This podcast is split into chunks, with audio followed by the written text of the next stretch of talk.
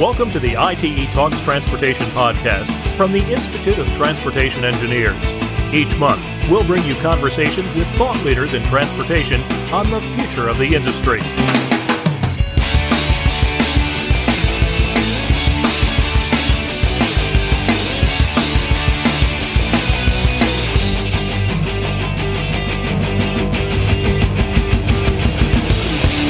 Thanks for joining us for another edition of the I T E Talks Transportation Podcast. I'm your host, Bernie Wagenblast. The I T E annual meeting took place in August. Due to COVID nineteen, the event went virtual, with attendees from around the world watching on their computers and phones. The opening plenary session, sponsored by the I T E Consultants Council, featured futurist Gary Golden, and he's our guest this month. Gary, so glad you could join us. Thank you for having me. As a futurist, you help organizations and industries think about and prepare for long-term change, growth, and possibly even decline. How does the COVID nineteen pandemic compare to other major shifts in the way organizations have had to change the way they do business? So futurists try to look at different types of change when we're imagining how the future might be different. Um, and, and those those three types or mechanisms of change include trends, which are Uh, things in our world that tend to move slowly, either up or down. It's kind of a more or less situation. Um, we can extrapolate forward based on those trends. And then there are events and choices. So it's trends, events, and choices. And in previous eras of transportation, we've really responded to long-term trends, right? It, it was it was always a gradual, slow set of changes that we needed to respond to. And COVID was an event. COVID was a break from our world in a way that we hadn't seen in many decades. So for me, it, it's very much different in that it has been an event-driven change. And, and you know, and there's a great, to kind of step outside the world of, of transportation, there's a great comic strip that came out around the, the beginning of COVID, and it was like, the one person's asking the other person, who led your digital transformation strategy? The C E O, the C T O, or COVID? Right. It was like th- this world has been forced upon us. The events, the change was forced upon us. And I think that's the big distinction, is that it was largely involuntary, right? Work from home was largely involuntary. So I think it's unique in that regard. But if we really unpack what COVID is doing, it's, you know, revealing faults in our social fabric. It's surfacing a lot of things that are structurally maybe not aligned in our society that need to be addressed. And transportation is certainly one of those big themes. You're looking at the future, but looking at the past, can you think of any event while you've been alive or even in the past century that has had the impact on the world, such a universal impact as, as COVID has had? I can't. In the event category, there are You know, there's scheduled events, election cycles, things of that nature. And then, and then there are the events that are framed as wild cards, sometimes black swan event, right? Low probability, high impact. If it were to happen, it's going to be a big change, but it's very unlikely that it will happen.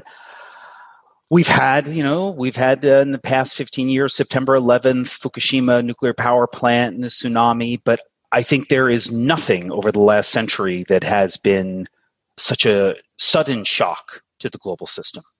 And our, and our interconnectivity is so much tighter, our interdependence is so much tighter, that makes COVID nineteen even more unique. I mean, if we weren't if we weren't so connected via airplanes and airports and all these things, uh, COVID wouldn't be COVID. Mm-hmm. Um, so I do think it is, dare I say, unprecedented. I think that's a fair assessment. When we talk about preparing for the future, individuals can look at that from an organizational or industry perspective or from their individual point of view. How should individual transportation professionals be thinking about their skill sets to be flexible and resilient for the future? Human resource managers will often make a distinction between I versus T-shaped individuals. So we can visually think of a, you know, capital letter I As as someone who's depth and expertise, right? I am a transportation engineer. I am a librarian. I am an architect, right? I am deep in that particular. I am an I-shaped individual in terms of my skill sets.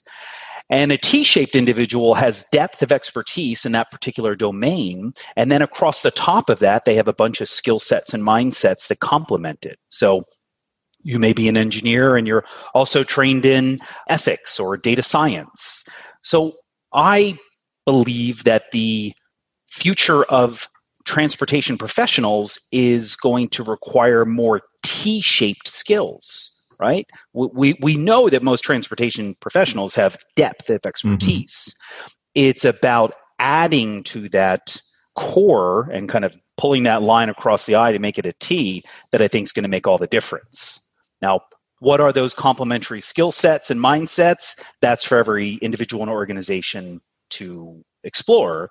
But if we look at issues like transportation equity, right, where we're given an opportunity now to really reflect on the role that transportation plays in economic opportunity for individuals, bringing a heightened sense of social issues to our engineering or our system management expertise is certainly top of my list as a skill set and a mindset. At the I T E virtual annual meeting that we talked about at the top of the show, you suggested three potential scenarios for the future. Would you share those with us and perhaps highlight some of the potential transportation implications for those, please? The way I set up the scenarios was using a, a very common four by four matrix. So if you can just imagine in your head, you've got a, a line going across, a line going down that line. You've got two axes of uncertainty. Um, and the, the the uncertainties that I chose to highlight were the level of risk-taking, so low to high, and then system integration, again, low to high. And within that, then you kind of get a, a low-low, a low-high, a high-low, and you get different combinations of these uncertainties. The first scenario, which was relatively low risk-taking and high system integration, was called central command. So in the central command scenario, this is where we go out to the year twenty thirty, twenty forty, and we imagine that federal and, and regional governments are really in charge of the transportation systems in unique ways. And the, the scenario explores the possibility that the transportation sector could be the center of jobs programs, right? So we need to employ tens and hundreds of thousands of people, and transportation becomes that sector where the government really pushes for job creation. So the central command scenario is really a top-down, government-coordinated scenario. Then there is a scenario where we have high risk-taking and high system integration, and we call that scenario transportation experimentation. And in this world, the real estate sector has collapsed. So malls and strip malls and, you know, so potentially some some central business districts have just fallen apart. Mm-hmm. And and and what that allows us to do is to reimagine the use of our physical environment. And this scenario of transportation experimentation is a much more decentralized world. And, and in my presentation at the gathering, I, I highlighted blockchain technology, which is still in very early days, very much being oversold and overhyped. But as a coordination platform, blockchains allow us to have lower barriers to entry and basically no central monopoly control.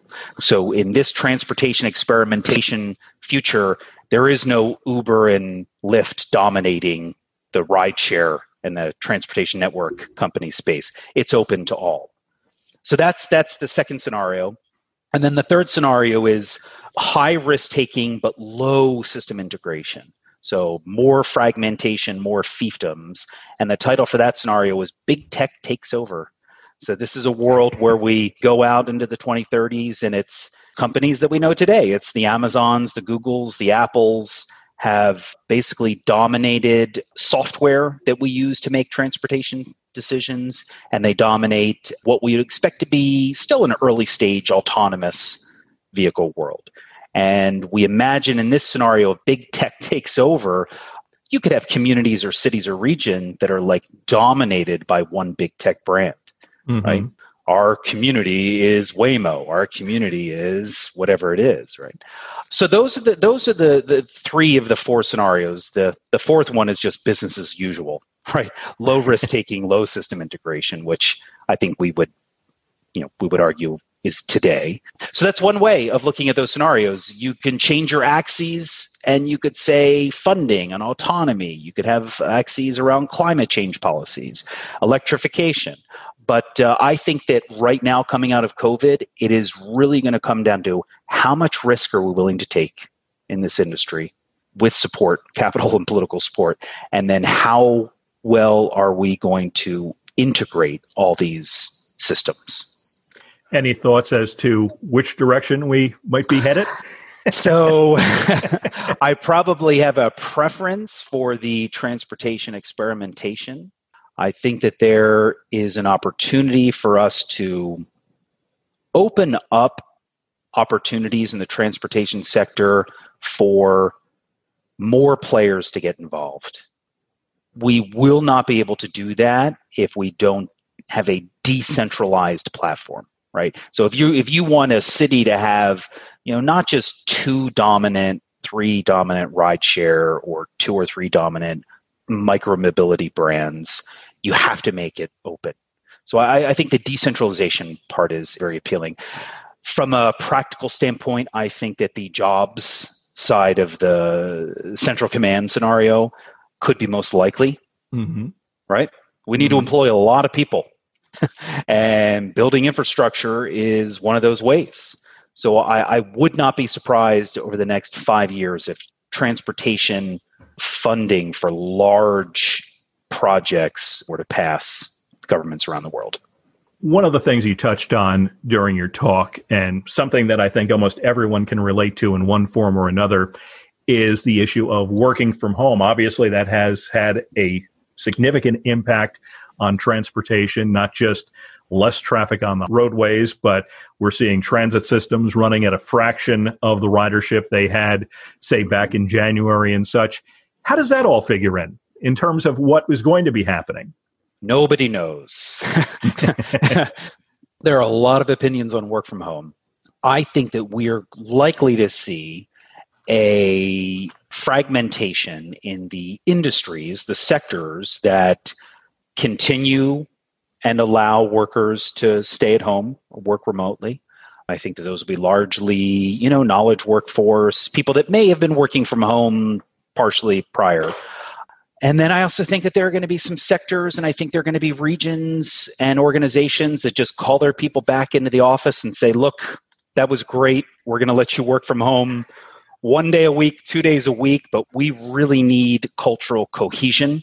Mm-hmm. We really need you all together in the same physical space, because the magic happens when you don't expect it. So I, I think we are likely to snap back a little bit and get away from work from home as such a like binary frame, mm-hmm. and really talk more about flexibility. Most people would be thrilled to just work from home for two or three days a week. So I think flexibility in remote working is going to be the key. You mentioned about transportation equity. Obviously, that's something I think that, even though it's been talked about for a number of years, has come much more to the forefront based on some of the recent events that have happened in the United States during the past few months. Tell me a little bit more about what you see happening with transportation equity and how recent events might affect that. Oh, this is a big one. And and and it's it's hard to frame in some ways. Transportation equity, as you said, has been around. It's been in discussion uh, within policy and advocacy groups for some time, and will often refer to access to transportation systems. So, you know, common way of, of setting it up is you have a new employer that's going to jobs for working class people, and they're opening up in a certain part of town. But there are no buses there. mm-hmm. And the majority of people that might be candidates to work at that place of business are going to need transit, right? They may not afford to have an extra car, whatever it is. And th- and that's been largely the framing is, is access. And the solutions to that are very structural, right? It has to deal with housing policy and redlining practices and gentrification and just, you know, other things outside of our control that make it difficult for transportation engineer engineering professionals to address. So I think that if we're going to resolve these transportation equity issues, we need to be partnering with housing and community development organizations to get to that structural level. And then there are other issues around transportation equity. There's, you know, discrimination in terms of traffic enforcement. Who gets pulled over, who doesn't, right? Mm-hmm. And there are potential discrimination angles around autonomy and computer vision. There's a whole set of issues to unpack, but my sense is that the best way to move forward in addressing transportation equity issues is to partner with other professions and with other organizations and sectors. I think that's the way we're going to advance uh, these issues. You were invited to speak to the I T E annual meeting way back in January, which seems almost like a lifetime ago now. And when you were asked about it, I think COVID nineteen was not on the radar of most folks at that point. What were you imagining the headline topic of your remarks were going to be when you were initially invited to speak to the group? This is a good one. The honest answer is I can't remember what I thought about anything before April, right? It's, everything has been wiped clean. In the end, I think the topics that I expected to talk about were going to orbit around empowered stakeholders. You know, in the conversations we had in planning this event were, you know, we don't, we don't, everyone's talking about electrification and, and autonomy and, you know, we, we've got a sense of micromobility, we've got a sense of these things, but let's try to think about who are the stakeholders in this sector, like cities, right? Empowered cities is, is been a trend that's been rising for many years, and and then logistics and supply chain companies. I was really going to focus my remarks on these empowered stakeholders, and then what ended happening in in terms of changes from COVID was that those stakeholders were even more empowered. So I I think my remarks, the themes remained the same. I just had more evidence signals to share with the group. Let me ask you, uh, and I'm not sure uh, that obviously anyone knows the answer as to when this will actually happen, but how do you think a successful vaccine against COVID nineteen is going to change the transportation future that you foresee? And conversely, how will a long-term lack of a vaccine impact transportation? Let's start with the lack of. It's quite plausible that we will not have a viable vaccine, right? There's there's a lot of tricky elements happening with COVID, biologically speaking. And if that is the case, I would suspect that it would be another, you know, another nine months to a year of kind of flailing around, mm-hmm. trying to figure out what we're supposed to do. But if that became a reality, I mean, you know, the, I think the herd immunity strategy, it's not a great plan B, especially when the, you know, the, the virus can mutate and the herd immunity, you know, there's, there's questions about the longevity of antibodies. But I think within a year, we would really get our act together and Apple would release a really cool face mask. And, you know, we would have, I think we would have a structural response from the marketplace of service and product design that would allow us to, to move forward. If we do get a vaccine, which I think everyone is hoping for as quickly as possible, you need to look at the sequencing of who receives that vaccine first. And and I think the consensus is that it's likely to be, you know, older individuals, so they may or may not be in the workforce. I don't know that a vaccine really has a material impact on work from home over the next nine months to a year. Mm-hmm. I think if you're still doing work from home now, you're probably still going to be doing it. And then the big question is, you know, and, and I'm a parent of two elementary school kids, is what about the schools?